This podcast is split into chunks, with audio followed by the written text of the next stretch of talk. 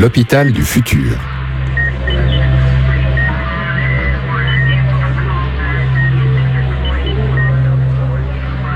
Un podcast produit par l'association Audiolab et Calypsessa, experte en health data. Bonjour à tous et bienvenue dans l'hôpital du futur, le nouveau podcast qui raconte comment l'hôpital de demain se construit aujourd'hui même en France et dans toute la francophonie. Dans l'hôpital du futur, c'est Warco Brienza qui vous parle et il est accompagné de Karim Benzassi, son acolyte, pour parler de santé et aller à la rencontre des acteurs de la santé partout en France. Euh, vous voulez nous contacter C'est facile, c'est sur Twitter, at Warco Brienza en ce qui me concerne, at Calypsessa pour Karim Benzassi. Alors Calypse, c'est le nom d'entreprise pour laquelle tu travailles. Tout ça sera dans les notes d'émission et puis vous retrouvez ces notes d'émission sur audiolab.ch.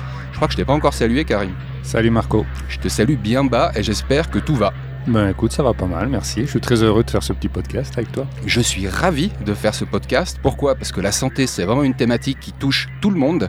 Et en l'occurrence, on a parfois de la peine à comprendre comment ça se passe, comment ça marche un hôpital. Et je crois que à travers les activités que tu as, eh ben, on aura l'occasion d'un peu mieux comprendre et de décortiquer la réalité au quotidien d'un hôpital que ce soit celle d'un médecin, celle d'un responsable informatique, celle peut-être à venir d'un directeur d'hôpital ou d'un politicien. On va essayer de creuser tous les aspects qui peuvent vous intéresser. Mais déjà, moi aujourd'hui, j'ai envie de creuser ta personne et qui tu es. Est-ce que euh, tu voudrais nous dire d'où est-ce que tu viens et pourquoi est-ce que tu t'es intéressé à la prédiction des flux patients? Parce que c'est ça que tu fais chez Calypse. Et en l'occurrence, tu le fais pour des hôpitaux en France et également pour des établissements de santé en Suisse. Ouais, alors c'est assez surprenant en fait. Moi, fondamentalement, je viens d'un milieu qui n'a rien à voir avec le, le monde médical. C'est peut-être pour ça d'ailleurs que du coup, j'apporte une vue un peu plus fraîche euh, de cette situation. Euh, moi, je viens d'abord euh, d'un monde de telco. J'ai fait beaucoup de telco pendant plusieurs années, en France notamment, mais pas que. Et puis, j'ai été, par la force des choses, confronté à un moment donné à, à une, euh, une demande qui avait été faite dans le cadre, euh, j'avais rejoint Calypse, euh, une demande qui avait été faite dans le cadre de, de la BI basique. C'était quand que tu as rejoint Calypse? C'était en 2015. Et puis, moi, j'y connaissais strictement rien. Hein. Enfin, j'avais juste un bon background technique, mais à part ça, le, le, monde, le monde médical, ça se résumait à de temps en temps, je vais voir le médecin généraliste, c'était tout. Et puis de temps en temps, j'ai amené mes enfants aux urgences et c'était tout. Mais à chaque fois, j'ai quand même constaté deux, trois choses. La première, c'est que tu attends énormément aux urgences et je me demandais chaque fois pourquoi, je comprenais rien. Enfin bref. Et puis, euh, j'avais l'impression que l'hôpital, c'était une espèce de grande machine euh, absolument magique où euh, les gens rentraient, les gens sortaient, si possible, les deux pieds devant ou les deux pieds sur leurs deux pieds, ça dépendait. C'est mieux, non? C'est mieux, ouais.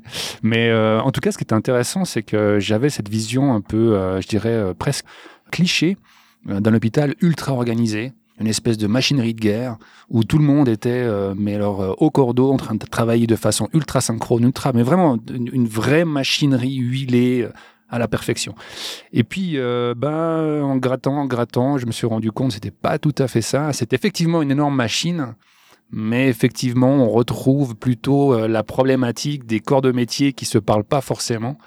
Et du coup, ben, de cette belle machine huilée que j'avais imaginée, je me suis retrouvé rapidement dans une espèce de, on va dire au mieux, une, un, rassemblement de guildes qui essaient de défendre chacun ses, ses, son précaré. Et au pire, un patient en plein milieu qui porte très bien son nom. C'est-à-dire que maintenant j'ai compris à quoi servait le patient, bah, il patiente, et puis c'est tout. Et c'est ce qu'on lui demande de faire. J'allais justement te demander, hein, tu as commencé en 2015, sauf erreur, ces prédictions des flux, tu as commencé à gratter à partir de 2017. Là, on est, on est, cinq ans plus tard.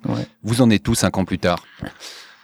Alors, entre-temps, les choses ont bien évolué. Euh, justement, en partant de ce constat euh, de la chirurgie ambulatoire, on est arrivé ensuite à une question qu'on nous avait posée simplement là, euh, au détour d'un couloir.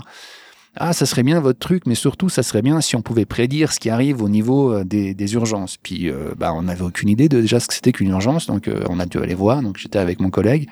en fait, les urgences, on se rend compte que c'est un service vraiment à part, qui est totalement, je dirais, séparé des autres services d'un hôpital. Il y a ce qu'on appelle le service amont, c'est celui qui est vraiment en, amont du flux. Et puis, il y a les services d'aval, donc tous les services spécialisés qui vont ensuite bah, effectuer les hospitalisations et les traitements.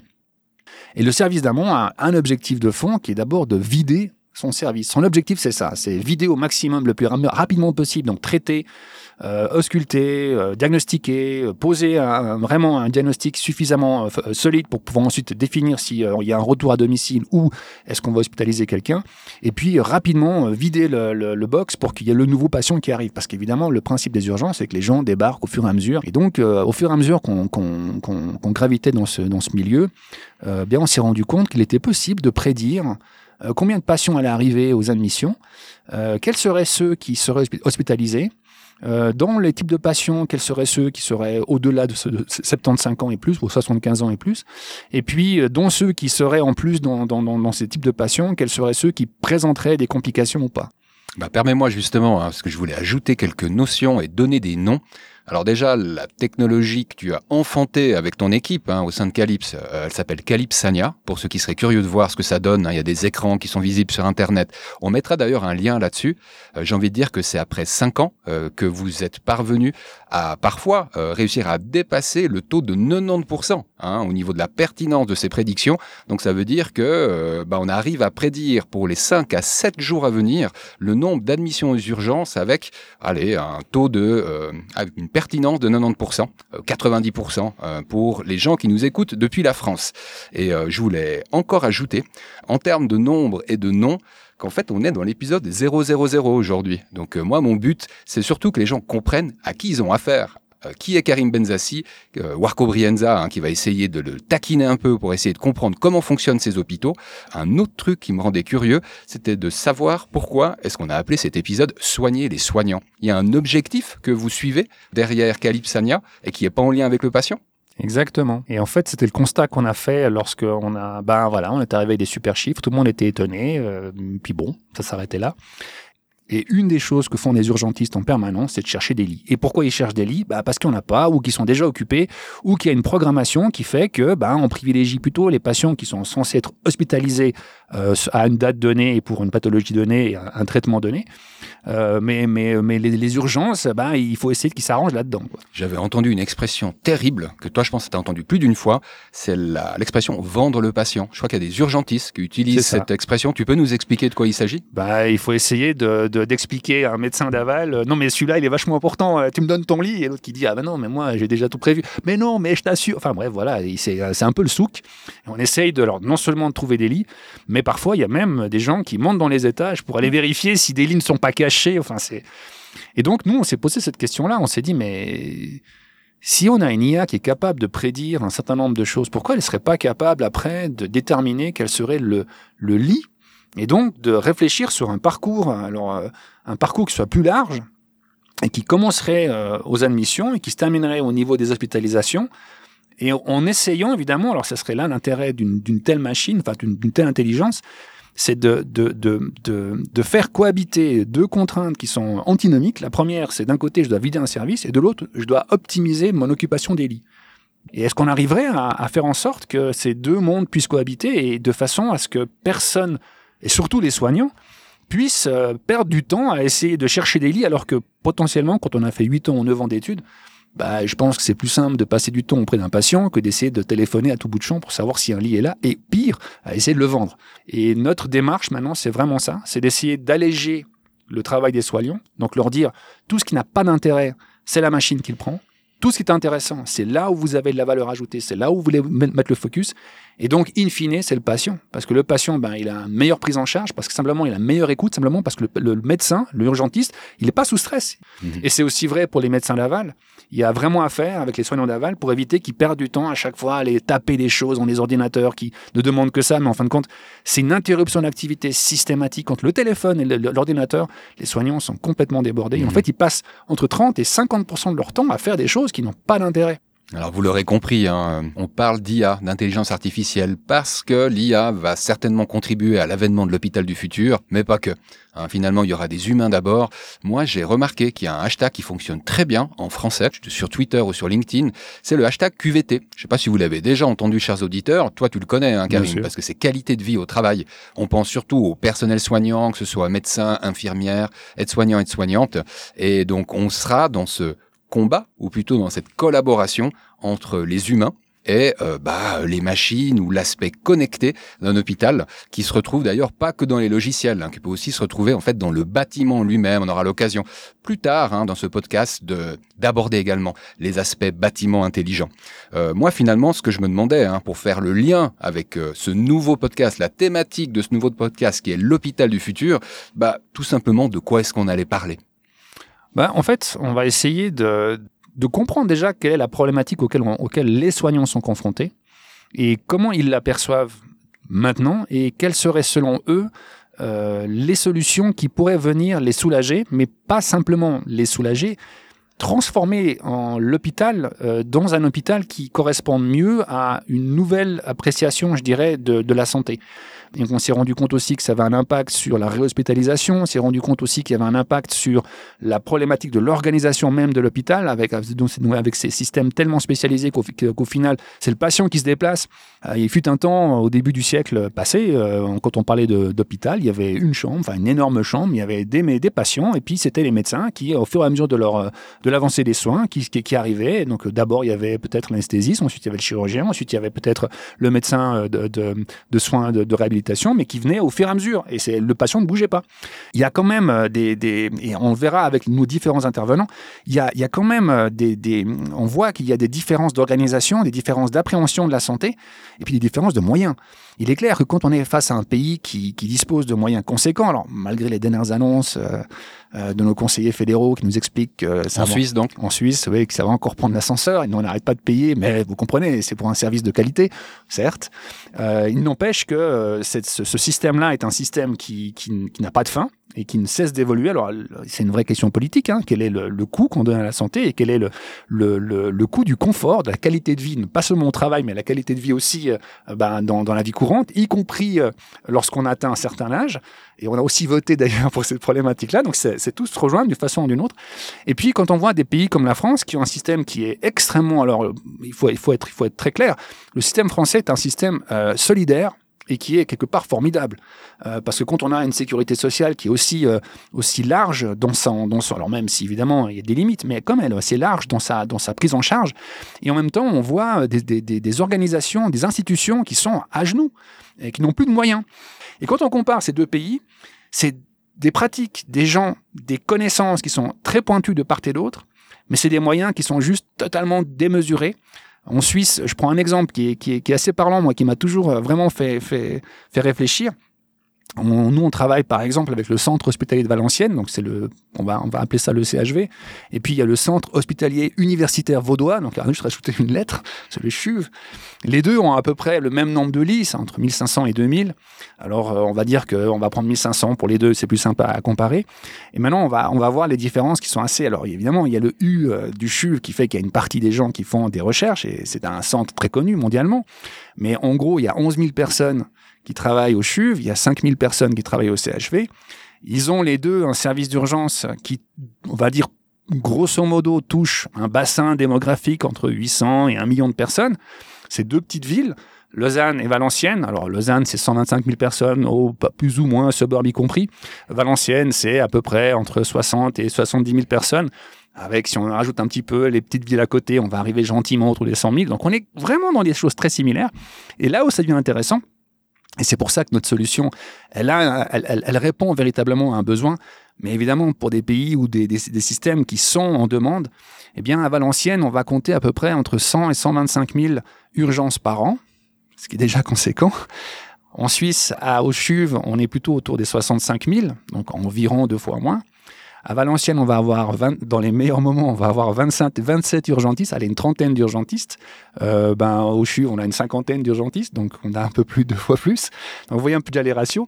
Et on a un budget euh, de 500 millions d'un côté et on a un budget d'un milliard huit de l'autre. Donc on n'est vraiment pas dans les mêmes notions, les mêmes, les mêmes mesures. Alors évidemment, on peut se poser la question, est-ce que cette santé, alors l'hôpital du futur doit se poser cette question. Comment arriver à donner une qualité de vie au travail, qualité de soins, une euh, réflexion autour du patient, parce que maintenant de plus en plus on fait de la médecine qui est très personnalisée, une réflexion autour de la prise en charge du patient. Est-ce qu'on prend le patient déjà avant son arrivée à l'hôpital? Est-ce que et là on parle de ce parcours, parcours de soins, parcours de santé. Est-ce que on, a une réflexion qui va au-delà de l'hôpital? Est-ce que l'hôpital n'est qu'un un maillon dans une chaîne? La réponse évidemment est dans la question.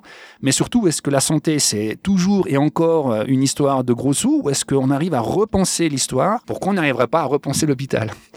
Alors j'ai bien aimé toutes ces questions que tu as posées et si je ne m'abuse, on va avoir l'occasion de poser ces questions à des gens qui auront un vrai avis dessus, hein, parce qu'ils sont médecins, parce qu'ils travaillent en tant que pharmaciens ou en radiologie, en imagerie, et ils ont des problèmes. En fait, ceux que tu racontes, en guillemets, en théorie, hein, parce que là on est dans une jolie cabine, il fait pas trop moche, quoi que ça commence à se refroidir, et puis on parle des problèmes qu'on lit dans le journal, eux en fait le vivent au quotidien, c'est elles et eux. Euh, tu peux nous en dire un peu plus peut-être teaser un petit peu qu'est-ce qu'on pourrait retrouver dans les un ou deux prochains épisodes alors l'idée déjà de, départ, c'est qu'on va un petit peu se plonger justement euh, dans un service et de voir à deux niveaux. Un premier niveau qui est un niveau, je dirais, euh, vraiment micro, euh, la d'une urgentiste sous pression, c'est quoi?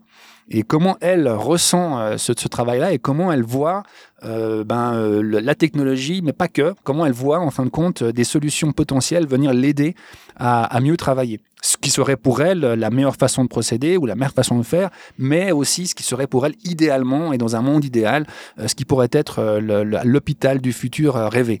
Après, on pourra passer un cran au-dessus, vu d'un chef de service, qui lui est confronté à une autre problématique, c'est qu'évidemment, il est médecin, mais surtout, il s'occupe d'une équipe de médecins, et il faut gérer l'évocation, il faut gérer la problématique aussi du planning, qui est extrêmement complexe, avec des gens qui, évoluent dans des, dans des contraintes qui sont parfois difficiles. Des gardes, c'est jamais simple et puis, évidemment, il y a des gens aussi qui, qui sont débauchés. Donc, il faut essayer de tenir tout ce beau monde. Et l'idée, c'est d'essayer d'avoir déjà cette première approche, cette plongée dans, dans un contexte d'urgence. Et ensuite, plus tard, euh, comprendre un petit peu comment un hôpital euh, s'inscrit euh, dans, dans, un, dans un contexte. Alors, ça peut être déjà un contexte déjà régional, mais pas que, hein, un contexte de réseau de soins. Et comment cette démarche, justement, de, de, de, la, de la notion de parcours, on va dire, de, de flux, et ce flux-là, en fin de compte, il, va, y compris avec les médecins de ville. Donc, il y a des choses à faire là-dessus, vous verrez, ce sera assez intéressant. Allez, moi je vais relâcher un nom hein, parce que je trouve trop sexy pour pas le dire. Et en plus, tu m'as dit qu'il était d'accord. Hein, il reste plus qu'à fixer la date du prochain enregistrement.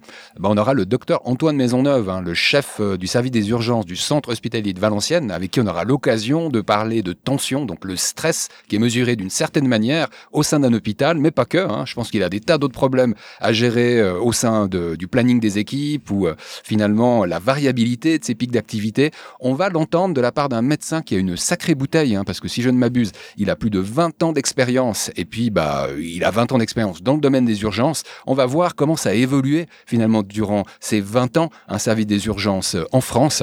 Euh, moi, j'avais envie de te remercier déjà, Karim, parce que là, on sent qu'on aura l'occasion en fait de, de décortiquer ces questions autour de la santé, et spécifiquement en France, mais finalement dans toute la francophonie. On va commencer en France parce que c'est un gros sujet. On va pas oublier la Suisse, on va pas oublier la Belgique. On est un peu moins souvent au Luxembourg et au Canada, mais on y est quand même. Et puis on espère avoir tous ces avis hein, de toute la francophonie. On va essayer également de faire un épisode toutes les deux semaines, hein, histoire de garder le rythme, parce que tu as tellement de sujets à balancer. Je me dis que si on n'en fait pas un toutes les deux semaines, on va être mal. On va voir si on arrive à tenir cette promesse. Et puis, bah, je voulais peut-être rappeler comment nous contacter au cas où les gens avaient soit envie de nous faire des critiques constructives, soit de nous poser des questions, soit peut-être de proposer hein, des personnes qui ont envie d'échanger avec nous. Alors là, ce qu'on aimerait bien, c'est pouvoir euh, échanger avec euh, bah, du personnel soignant qui a des difficultés dont il voudrait parler. Euh, n'hésitez pas à envoyer une information à info@audiola.ch ou sur Twitter. Je rappelle ton handle Karim, c'est Calypse SA en un seul mot. Ça figurera dans les notes d'émission que vous retrouverez audiolab.ch et moi-même, votre humble serviteur, le podcasteur Warco Brienza, en un seul mot. Est-ce qu'on a oublié quelque chose ou on peut tendrement saluer notre audience? Alors, euh, on peut tendrement saluer notre audience et leur rappeler que le prochain podcast euh, avec le docteur Maisonneuve, euh, ça vaudra vraiment la peine de l'écouter.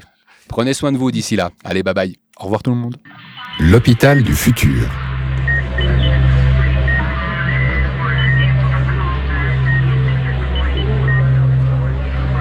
Un podcast produit par l'association Audiolab et Calypsessa, experte en health data.